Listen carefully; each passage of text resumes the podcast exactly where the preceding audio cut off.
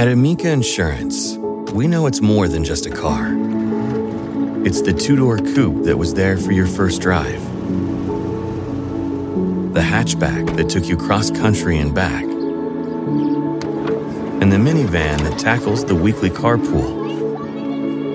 For the cars you couldn't live without, trust Amica Auto Insurance. Amica, empathy is our best policy. At Capella University, you'll get support from people who care about your success. From before you enroll to after you graduate, pursue your goals knowing help is available when you need it. Imagine your future differently at capella.edu.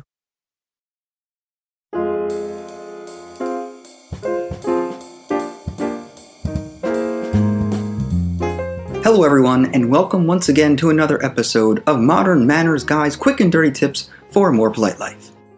In the age of bookstores shutting their doors faster than directors passing on Lindsay Lohan, a great book is like a rare artifact. Now, I say this as an iPad and iPhone owner who downloads ebooks all of the time. As well, some of my fellow QDT hosts too. Should check them out. However, that does not mean I don't still love the feeling of a good book in my hands and when I find out a friend has one I haven't read, I always ask if I can borrow it. Asking to borrow a book is a great way to build a tighter relationship with friends since you can talk about the book together. Yet, have you ever let someone borrow a book and it comes back in shambles? I have. It's highly unmannerly to treat a person's property as a coaster, a placemat, a notepad, or anything else than, well, a book. So let's turn the page on another etiquette faux pas and dive right into my top three quick and dirty tips on proper book borrowing etiquette. Tip number one Books are not plates. Have you ever let someone borrow a book only to have it returned looking like it was used as a child's bib? I have no idea why people think it's acceptable to use books as serving platters. Last month, I let a coworker borrow a book I've had for years. It wasn't a classic, but it was one I look forward to reading again, as well as allowing others to borrow. When I got it back, it looked like a table at an all you can eat buffet after a high school football team celebrated a victory with sloppy joes. I could literally spot the different types of food stains to a point I could create my own food pyramid. It was appalling. When you let someone, let alone an adult friend or colleague, borrow a book, you assume you don't have to lay down the law about taking care of it. But sometimes they need a reminder. There are two ways to make sure that your book comes back as you lent it. Number one, when you hand it to them, casually say something like, I hope you enjoyed as much as I do. It's one of my favorites. I don't even drink coffee around it. By saying this, you remind the borrower how much you like the book, so perhaps it's not a good idea to read it during Taco Tuesdays. 2. If you are the unfortunate one to be on the receiving end of a bad book borrow, I would say something like this Gosh, I don't remember these old stains being on the book when I lent it to you. Did you lend it to someone else by any chance? This way, they will be forced to fess up and rectify the situation with a new book in exchange. Across America, BP supports more than 275,000 jobs to keep energy flowing. Jobs like updating turbines at one of our Indiana wind farms and producing more oil and gas with fewer operational emissions in the Gulf of Mexico. It's and, not or. See what doing both means for energy nationwide at bp.com slash investing in America. At Amica Insurance, we know it's more than just a car. It's the two-door coupe that was there for your first drive, the hatchback that took you cross-country and back, and the minivan that tackles the weekly carpool for the cars you couldn't live without, trust Amica Auto Insurance. Amica, empathy is our best policy. Sometimes it takes a different approach to help you unlock your true potential. With Capella University's game changing FlexPath learning format, you gain relevant skills you can apply to your career right away. Earn your degree from an accredited university and be confident in the quality of your education. Imagine your future differently at capella.edu.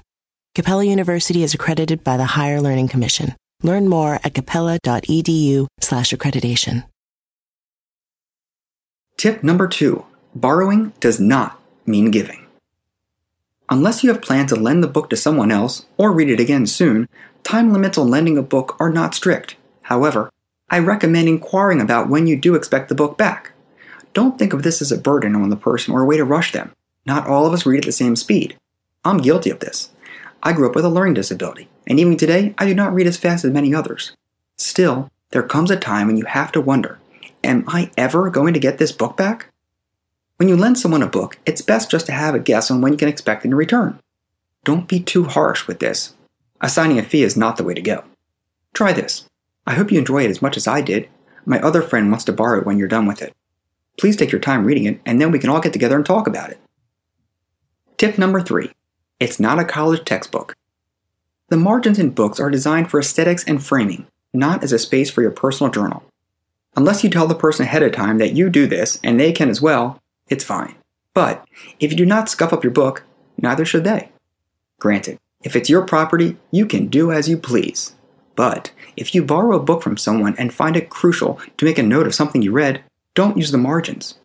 Unless it's a textbook where you and your friends are trying to help one another out, and you know it will never make your final collection, then I say go at it. But if it's A, not yours, and B, a book to be cherished, just use a post it note instead. For one, writing in the margins ruins the book. That's a no brainer. Two, it's distracting. I hate reading a book and finding little notes that throw me off. Plus, I don't like reading people's bizarre rants and theories about what the author was trying to say. On the book I'd lent them. It's just maddening, I tell you. When you borrow a book from someone, remember that it's their property and to take care of it and treat it as such. Otherwise, you may never have the chance to borrow another. Do you have a great story about a book you let someone borrow? Post all the details on my Facebook page. As always, if you have another manners question, I love hearing from you. So please drop me a line. Manners at quickanddirtytips.com. As well, check my Facebook page if you haven't yet. Also, follow me on Twitter at MannersQDT. That's Manners QDT. And of course, check back next week for more modern manners Guy tips. Thanks again, and take care.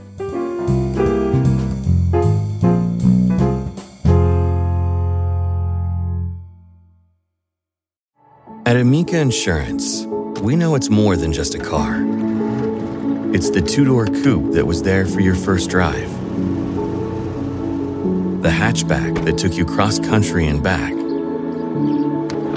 and the minivan that tackles the weekly carpool. For the cars you couldn't live without, trust Amica Auto Insurance. Amica, empathy is our best policy. Sometimes it takes a different approach to help you unlock your true potential. With Capella University's game changing FlexPath learning format, you gain relevant skills you can apply to your career right away. Earn your degree from an accredited university and be confident in the quality of your education. Imagine your future differently at capella.edu. Capella University is accredited by the Higher Learning Commission. Learn more at capella.edu/accreditation.